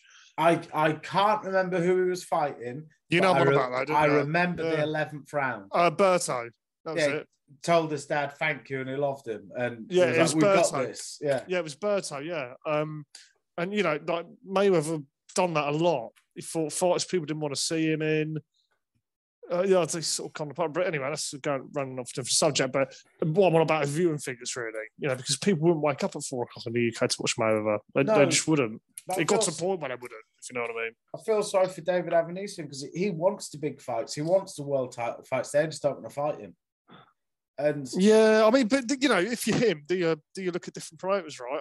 I, I don't know what contract talks are like, etc. But um, I- if if you're not getting the fights you want, that's where you maybe need to. Well, I Dillian think, Whyte. I mean, I, I, I would view Dillian Whyte stayed with Matchroom for far too long. If he was serious about getting a title shot, he stayed with him for far too long. well, I don't think David Avanesyan actually has a promoter. I think he's like a bit of a free agent because Yeah, he's fought on his own shows, he's fought on Frank shows and that. And, just want to go to that purse bid tonight. Um, yeah, and Yeah. well, it was a purse bid fight. But yeah, that's what I don't understand is Frank won the purse bid for it. Hardly any promotional content gone behind it, even on you know Frank Warren's Instagram and the Queensberry Boxing Instagram. There wasn't pushing it. Do you know what I mean? Like I Yeah. completely forgot the fight was happening until Thursday. I mean, on the um the purse bid point of view, you know, for the fighter, he's guaranteed his money, isn't he? So Exactly. So why aren't you pushing So- it? Yeah, no, no, that's what I mean. No, no, it kind of makes sense to me now as to why he would kind of go down that route. Yeah, no, that might work for him. So yeah. Yeah. Because let's be honest, you know, you, you know, let's be honest, in the boxing world, people earning money like the Joshua's, the AJs, the Canelos is you know, very, very, very rare. yeah, very rare. Like, well, you think, you know, we've we've had Brad Pauls on the show. He has to work. Linus, um, you know, he still does PT in, and he's going for a British title. And you know, they're two guys that fight on Sky Sports. We've had Richard Towers on talking about how we didn't have money for food at times. No, it's not. Not everyone's on AJ and Fury money, are they? Oh no, and you know, it's very rare. But probably I'm all saying States, really, you know. Um but yeah, over here I think that era's gone really, isn't it? Of, um, yeah, we, we had that great period, early two thousands to late two thousand well, sorry, sorry, I've got no, early twenty tens. Yeah, so you know, I mean, the fights were big. The the money they were getting paid was unbelievable for. You know, not let's be honest, not the best fights, right? Um, no, but we, but, the- but the fighters were looked after. The fighters were looked after, and that um, and I've, I think that shift to have that happening in the UK has maybe shifted back to the states now. Um, I don't know. I'm going off on a different tangent here, but um, the fact that US fighters won't come over anymore is a lot to say about our boxing and our judges and our whole system, really. yeah. So, but that's a different conversation, isn't it? yeah, it's just just yeah, just bizarre that you know Frank spent all that money on a purse bid, didn't push it. I don't understand. Like, It's, it's weird, isn't it? Because I mean, like, it seems that he's doing a lot of stuff in America alongside Bob Arum, and he has done the past few years, especially before the pandemic. And um, yeah, I'm surprised he's not kind of. Well, I don't know. He might be out there stuck at it, but kind of working as a co. I don't know, a co-promoter. I'm not sure. yeah, well, I just because the reason why I'm bringing up you know the lack of attendance in the audience, the crap viewing figures, is because BT Sports is a business, right? Everyone who has a subscription, they pay to watch BT Sport. their whole business model runs on you tuning in to watch their content. If you aren't watching their content and they're paying someone a lot of money to bring content to their platform, they're going to drop it. That's how business works. Something makes you money, brilliant. If it doesn't make you money, it's not an asset, it's a liability, get rid. And as boxing fans, I want people to be in the audience. I want big viewing uh, figures because at the moment, that you know, there's two sides of the coin. It says too many places to watch boxing. I need to pay all this money out every month just to watch one sport. And the other side of it is we're getting more content, we're getting more fights, more stuff for us to talk about, more stuff uh, to watch on different platforms equals more competition, which means better content and better fights. It's, it's a difficult one, isn't it, Luke? Because um, you know, a year ago, me, you, and Scott were sat on this podcast saying that DAZN is going to be the answer to how to we view boxing. Yeah. And it's clearly it's not happened, is it? No, you know, it's, it's good, but it's not happened yet. Um, and it could happen.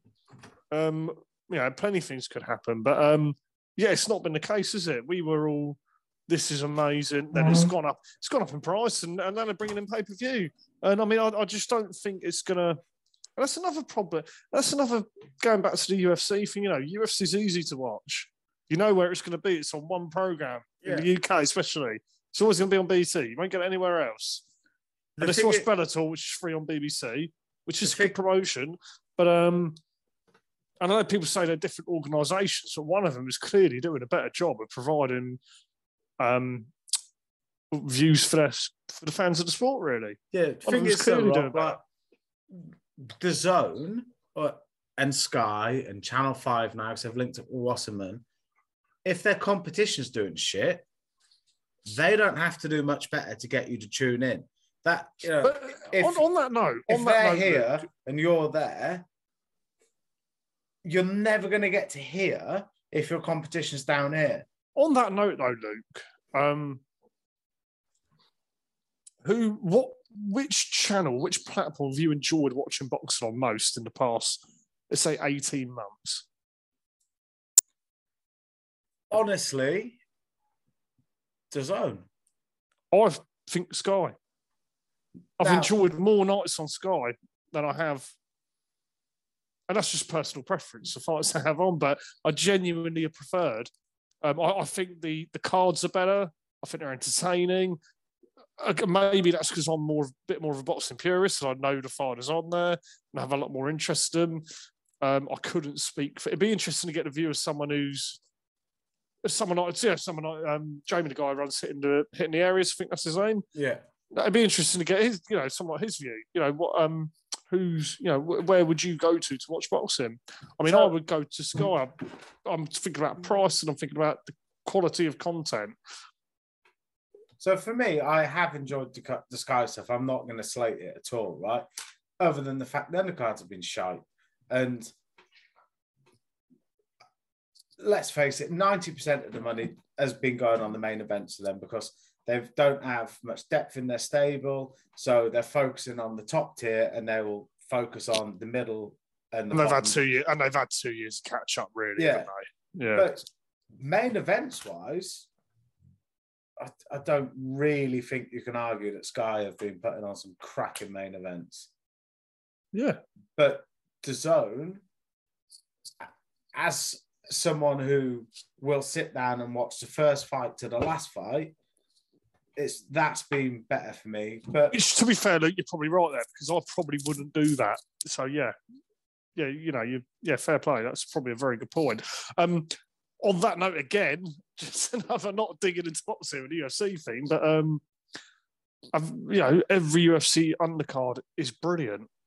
Yeah, they are. Do you know what I mean? And, and, from, and I mean that is from the, from the Facebook prelims to the main event. Do you know what I mean? Yeah, and uh, you know, and from the free, well, the pre, the free prelims, uh, they're fantastic fights. And um, but you know, all right, you look, you, look, if someone listens to this could watch UFC fights, probably like that was boring as fuck. But I'm talking, you know, nine times out of ten, you're going to get a very good card. Um, and I just think, oh, I really think boxing could take, learn a lot from it. And instead of matching up, the thing you have a lot with boxing is, oh, we need to, we got this young guy, we need to be careful with him. You don't get that in UFC. That's probably because of money, though. Yeah, I, also, I also think that's because of the fans, though. So, like, I'm going to use Joshua as an example, right? Because let's face it, he is the biggest star in British boxing, probably one of the biggest stars in world boxing. I don't think he's the biggest star in British boxing right now. But anyway, that's a different argument. Ah, but you're proving my point. He was, undoubtedly was. He's had two losses, right? And now that's it. He's washed up. He's shit. People don't. Yeah, but hang on a minute. No, I mean, I, I think, you know, yeah, okay, you're right, casually wise, but Yeah, yeah, I think I think we I think we all knew from Purist point of view that it wasn't the most skilled boxer. Well, we, we knew never it was, was, only a you matter know. of time, but yeah, in the UFC, for instance, you look at, you know, there's fighters in the UFC with nine losses on their record fighting for a world title. For, for example, look at like George Masvidal, right? He lost 15 fights and he had this random resurgence a couple of years ago, three, four years ago. He got three knockouts. He beat the fuck out Nate Diaz, which is not a lot of people do that. I know he's lost a lot of fights like this, but it's very difficult to do. Um, and he, he he he talked his way into two, fought his way into two title shots. And this was a guy who's a journeyman. Yeah, And that's that- exciting, but I just don't. My, my- the only person I can look at in boxing that's sort of done that recently is Kiko Martinez, maybe, and he's Yeah. for no, and he's no way a journeyman no, like my, like like Masvidal was. Uh, that was that was a smooth transition, Rob. That was smooth. Anyone would think that was planned, mate. I actually did not. I actually did not. I know, but I'm just a fighting purist in a blazer. But and a fucking turtleneck tinking at Eddie Hearn. but yeah, um, might as well talk about it then. Josh Warrington, yeah, Kid, Kid Galahad. I mean they- they've already fought, haven't they? Um, yeah. Now, is this a gift or a curse? Because last time Eddie, brought him over an easy fucking fight, he got battered. Well, let's be honest. Kiko Martinez is not an easy fight. Um, is Warrington coming up? no, no, same No, way. he's saying he's saying the same he's way, isn't he's? Yeah. fighting for the belt he gave up to try chase other belts. So basically, the past two and a half years of his life has just been a waste. Well, I kind of think he gave up the IBF because he didn't want to rematch Kid Galahad, if I'm being honest. But um, yeah, so do I. um, but yeah, um, I no, I think it's a very difficult fight for Josh Warrington. I really do. Um, and I, I mean, that's coming from. I'm not basing it on the fact Kiko Martinez beat Kid Galahad because Kid Galahad is very good, but I don't think he was ever going to be anywhere near as big as some fighters we've seen in that division. Um, the reason I think Martinez is going to win is because I've seen him fight the likes of Frampton and Quigg and really compete with them. Well, Um, and all right, that was quite a while ago, but you can't forget them fights. And he, he's he'll be going in there as for some reason an underdog, and I don't know why. but Um, when when he fought Frampton the first time, Frampton beat him easy. When he fought Frampton the second time, that was a tough, tough fight. that was a, that was apart from Frampton's losses. That was a, but then I don't know. I'll say that Warrington convincingly beat Frampton, didn't he? Really, He did, but which I couldn't believe. But I Yeah. couldn't believe it either. That, that's another thing I want to talk about, right? So you say about uh, Masvidal had like you know Indian summer to his career kind of thing. Do you think Warrington's peaked and dropped off? Like you think I about it when he you went on that yeah, run where he beat yeah. he beat Selby, he beat Frampton. That like eighteen month period, he looked unbeatable. he did, didn't it? Uh, Well, yeah. I mean, for me, the big, the big one was when he beat Frampton because I thought, I don't know if we're doing podcasts then, but I was, my view was, there's no way he's going to beat Frampton. Um, obviously, Frampton a lot of but you know, you can't take things away from Warrington, can you? Um, but I don't know. I mean, I've, I think we've seen him. It's just some two Lara fights. He, he just didn't look up to that level. Do you know what I mean? I know Lara was a bit of an unknown, but after the first fight, you know, you kind of whoa. He's Well, the second fight. The second fight didn't even. he- he- he's very interesting, isn't he, Warrington? I mean, because we didn't really see a lot of him before before he won the title. I mean, all right, he was he was there and there, he was there and thereabouts, really, but we. It was very difficult to judge fights at a world level standard, if you know what I mean. yeah, from well, what he had before he won the, you know, the belt. War- Warrington, you know, he he was a small hall fighter that got to a world title, which is brilliant. But I'm No, no, no, sorry, man. I'm just sorry to interrupt me, but yeah, that's one thing I will say about Warrington. You know, he's the kid who made, yeah, he he was turning up at shows, weren't he? And Yeah, jumping was. on undercards, you know, oh, we need a fighter, jump on, winning fights, and and, and he rode his stars, didn't he? Rode his like stars and got where he was. And fair, fair play to him. yeah, Really so fair play to him for that. if people missed it, um, if you've got the DAZN app or you're, you're a subscriber, just search Lara and you can watch his last fight. It was a couple of weeks ago, and Eddie Hearn said in an interview after that fight, "What on earth was I thinking bringing him over here to fight Josh Warrington? He's the heaviest hitting like person in that division." And I mean, we've not seen people hit like that since Prince of the Sea. no, we haven't. And I, I, I'll stick by that. We have, I mean, because Quigg Frampton, they didn't hit that hard, No, but um, you know. with Kiko, you know, we go back to that fight with Kid Galahad. Kid Galahad rocked him several times. Like, and I I remember we was talking, watching it, going, fuck, that's going to be over in like a round. Yeah. But he bit down on his gum shield, he got through it and cleaned him out. And I, I really think that's just like that's one thing Warren's really got a, you know Warren's been in big fights, isn't he? But um, not the same amount and the same maturity as Kiko Martinez has been. Yeah, Kiko Mar- I don't really know how to explain it really, but Kiko No, Martinez, do you know what I'm saying? He's well He's seasoned. seasoned, isn't he? But the thing is, Yeah. like, I mean, he's been knocked down by a by a prime Frampton, got back up and knocked in. That, that doesn't happen a lot, you know. No, but you think so? Josh Warrington, let's face it, like he is probably still going to have a bit of mental hangover from the fight with Lara because you know he, he never closed a chapter on it, mm-hmm. did he? So let's face it, he he's not going to be mentally over that, right? Now, if you're going in there with somewhere like Kiko Martinez, who cleaned out Kid Galahad with two punches, and you beat the shit out of him. Well, he beat the shit out of you for 12 rounds, and you got the decision somehow. That's, you know, I don't know. I mean, look, let's obviously, I want Kiko Warrington Martin- to I mean, win. Kiko but- Martinez. I don't know. I don't know about you, but I think Kiko Martinez that was his career highlight. That last one against Galahad. I really do. All right, he's been a world champion before, but that was his highlight of his career. Of course, was, that it was huge. The age. You, I, mean, I think was he the oldest world champion? One of them, Yes, I, f- I think he's the. or is it? There was some stat. He was one of the oldest people to come back and regain a world title. Um, And I mean, and- George Foreman in that weight category, I think Yeah. he is the oldest in history. Yeah, but he's like, but he look, he looks good. He looks good. Do you know what I mean? That's, I, I think it's a very difficult fight for Warrington. I do as well. That's what I'm trying to get across. So, you know, Kiko is is 36 years old. Josh is only a couple of years younger, and is coming off the back of a big win. Is going to be absolutely flying, and he's going to think, well, do you know what? This is this is my last hoorah, so to speak. And think of like, you know, if he beats Josh Warrington one more fight, how much money is there going to be on the table for him? Loads. oh yeah. Oh, he'll, he'll, he'll fight again. If he beats Warrington, he'll fight again. But yeah, just Because I, think- I can imagine he's been very underpaid for his stock.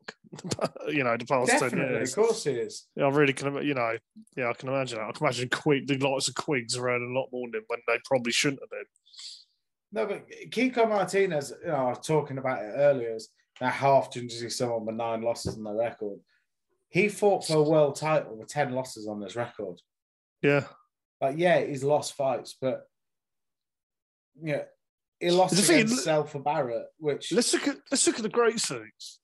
Um, Chavez Senior. How many fights did he lose?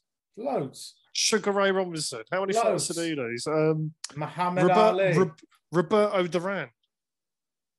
Probably the hardest hitter of all time, yeah, pound for pound.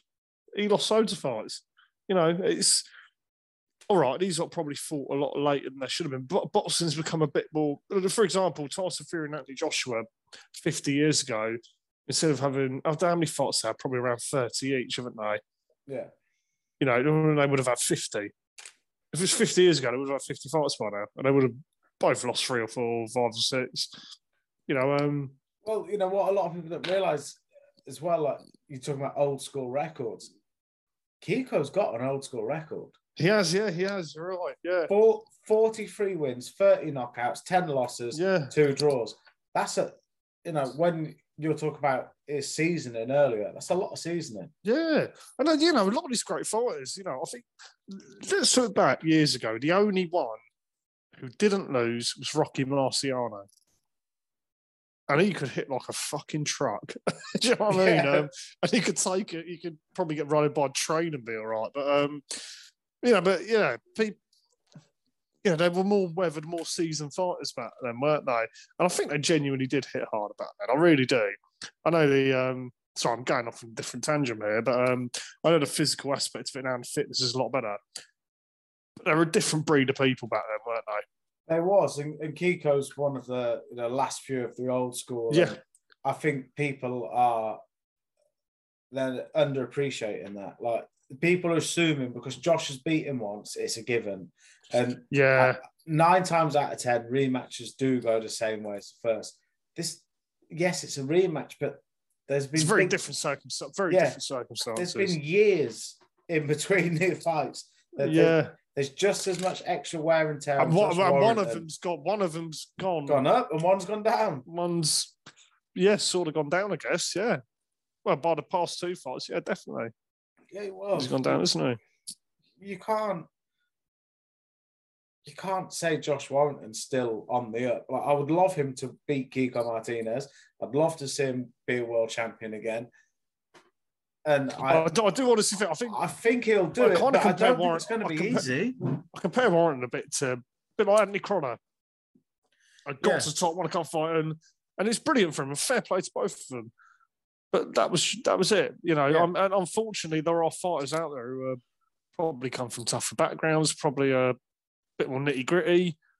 Lara, for example. Do you know what I mean? Um, you know, um, and there's just well, that's what I was saying, isn't it? There's always somewhere out there, There's- and Bigger and it's a lot hot, bigger and harder. Yeah. Yeah, the thing Um, is, like, I know people might be listening to this thinking, "What the fuck are you guys trying to say? You're rabbiting on." It is not going to be as easy as the bookies are telling you it's going to be. Exactly. Yeah. Yeah. I mean, if I was a betting man, do not put a knockout with uh, Warren. No, Or in the If- early rounds, at least. Don't don't know, that.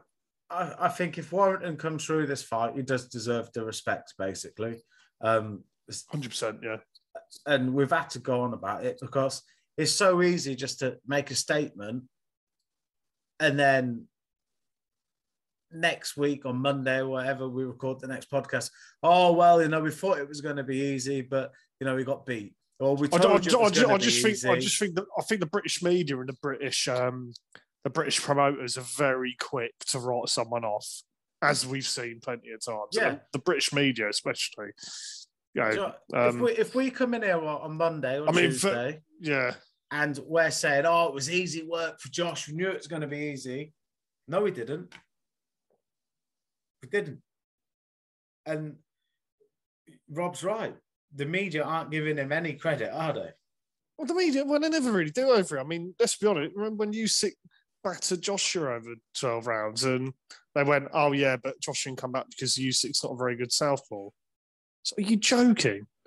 like, uh, and that is, oh, I just don't, I, I don't get the British media. Um, we, we need the old lots of Bert Sugars back. They're good. He was Yeah. brilliant, weren't he? So, But um, Ebanie Bridges fighting for a world title fight. yeah, she's for I mean, Mate, she's in a tough fight. she's in a very tough fight, but she's really done um talk about PR wise, etc. I mean, I don't think she's going back to Australia anytime soon, is she? No, She's she- built up she- a big following over it. She's linked up with Mark Tibbs, hasn't she? And Yeah. I, I don't know. I just think I just kind of think for her over here, especially not financially, is probably a bit better as well. And the fights you're going to get over here are probably better because look, Australia's not got a big boxing market. I know no, it has I, not. I know Kambosos is the champion, but they're struggling to get. Right, sorry, take the Ukraine war out of that before I say this, but they were struggling to get Lomachenko there for a fight. Um, You know, obviously that's not going to happen because of what's going on in the Ukraine right now. But um, it's Australia's not a big draw for boxing. No, and you know Ebanie Bridges, she's she's basically a Leeds girl now, isn't she? Like she she's always got a Leeds kit on. Unfortunately, she supports Leeds United, yeah. But um, Yeah, but Luke's a Huddersfield Town fan, by the way, so um, that's why that's why he doesn't like like Leeds. So, but yeah, I, th- I think I think it's a tough fight for her, and like I say, she's brilliant PR work. Like DAZN and, yeah, and Matchroom that releasing stuff on YouTube. of Her and uh, Mark went to a fucking pie and mash shop and he tried making her eat jellied eels and yeah, I saw that actually. Well, I don't blame awful. her. Yeah, Yeah. fucking disgusting jelly deals. So, so- not a proper cockney don't eat jelly eels, Rob. no, I'm not. Well, I'm not a cockney for starters. So. from London, that'll do. But yeah, um, yeah, I, I think I think it's going to be quite a good uh, weekend of boxing. Uh, yeah, no, I think it's got potential actually to be really good. Um, there's a lot of good fights on the undercards. if Maxi Um, Hughes is on. I, I rate Maxi Hughes. I Yeah, I do like really him, yeah. like him. Um, yeah, Dalton Smith. That's a decent fight as well. But Yeah, it's a very good fight. it's let's face it, it's all about the main event, isn't it? It's all Look, about it's, uh, when that fight got announced, I was really excited because um, I don't know, Kiko Martinez just brings memories back of my teenage years watching him fight. I don't have teenage years, let's say my early twenties. Of um, him fighting Frampton, Scott Kelly. As I've said before, Frampton's my favourite fighter, so I've seen a lot of Kiko Martinez. And you know, I really hope he um, I really hope he gets the job done. Really, it's a bit like if you watch Manny Pacquiao fight someone else. Like when he fought Keith Thurman, for example, you wanted him to do well, even though you really like Keith Thurman. You think Yeah. Thurman's great. You wanted Pacquiao to do well and win the fight. I was bloody shocked when he did. So I'm hoping for the same sort of result this weekend, actually. so And yeah. one more thing I want to talk about from last weekend: Sonny Edwards. Uh, yeah, what what can you say? He he deserves to be in conversations for pound for pound, one of the best from this country at Yeah. the moment. It's just it's a shame he's a bit of a, a loudmouth on social media and turns a lot of people off. Personally, I think he's hilarious. He's just he's mustard, man. yeah, he's, yeah, he's very good, isn't he? He's he's brilliant. He's actually brilliant. But um, it's yeah, you're, it's weird. I watched some characters, isn't it? Some people take some characters and it's all about play our team, I guess. But um, no, if he's being himself in the media, fair fucking play to him. Yeah, but he, I think it does play up to it a little bit, and I, I don't think it's working very well for his image in terms of you know media coverage. But if you just look at his boxing ability, man, like He's good, yeah.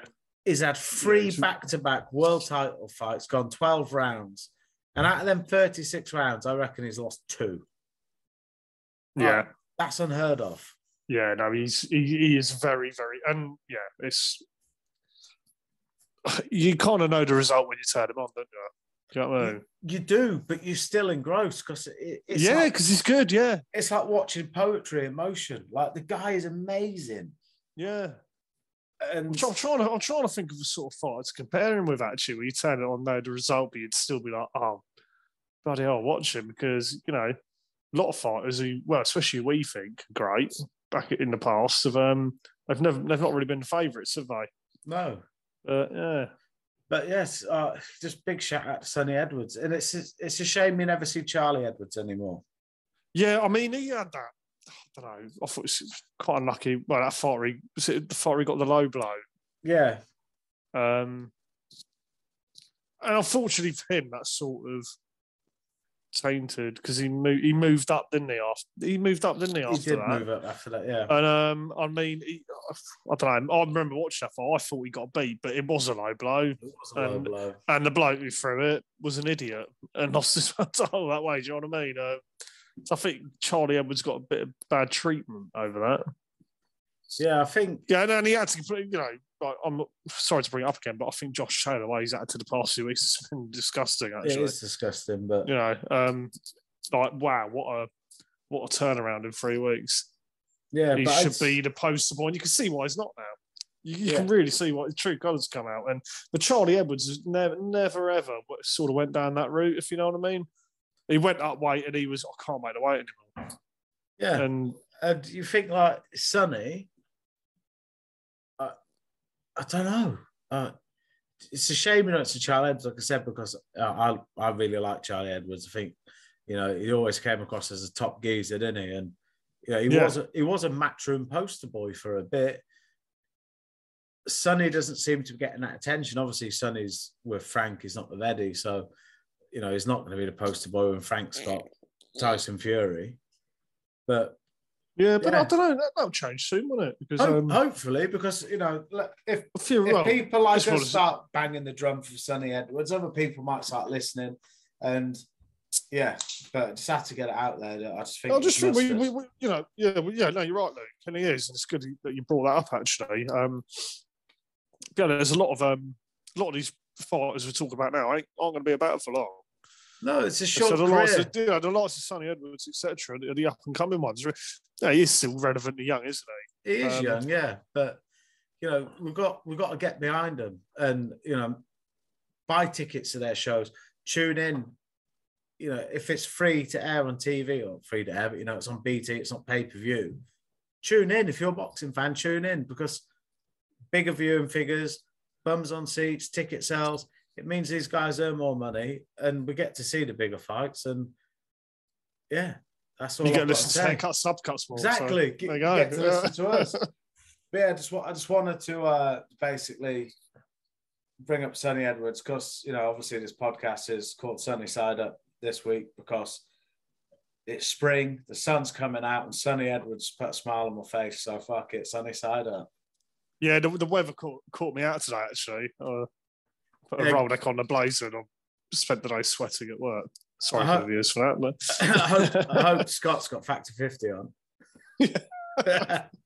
right, before we wrap this up, let's go through the card on Saturday. Right, okay, right, yeah, go on. like Kiko Martinez, Josh, who you backing? I'm going to go Kiko Martinez. I, I'm gonna go Boy. Josh. I'm going to go by decision. Are you? Going to happen. Just want to be controversial, but no, Ah. I'm, I'm no. If I if I'm being honest, I think Josh Warrington by decision purely because it's in the UK.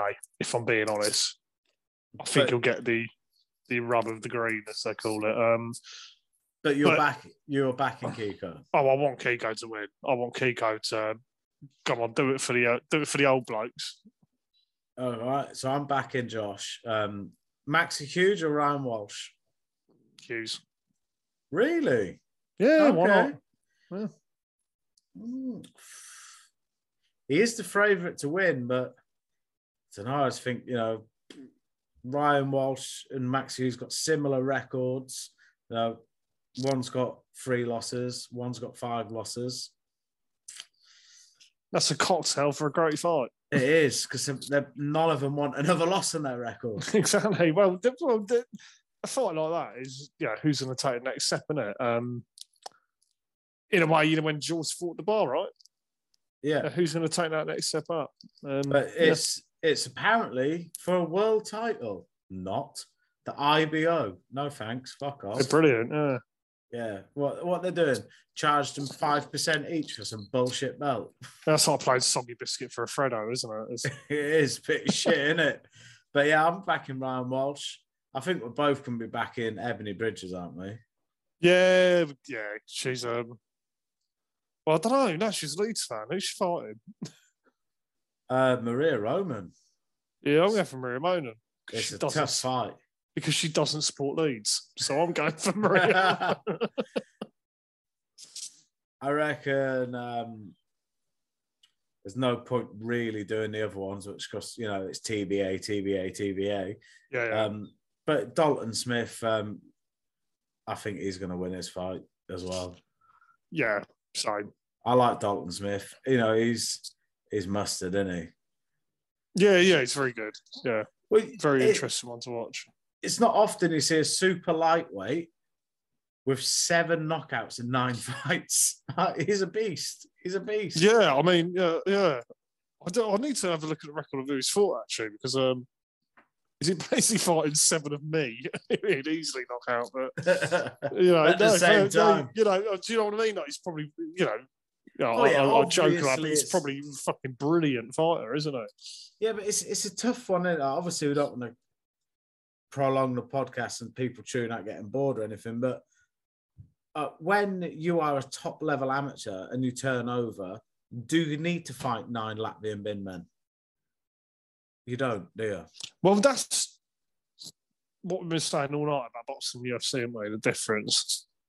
Do you know what I mean? But Like the prelims in UFC would never be that. Do you know what I mean? It'd be you kind of you're fighting someone at your same level to get to the next level, and if you lose, you do it again. You know, it's a Dalton Smith from his fifth fight as, as fought live opponents with winning records. But you know, his first couple was just terrible records. But you know, Yeah. it, it is what it is. Boxing is it's like It's boxing. still- Well, so no, let's not. not no, given boxing's a fucking a fantastic sport yeah. in you- my eyes.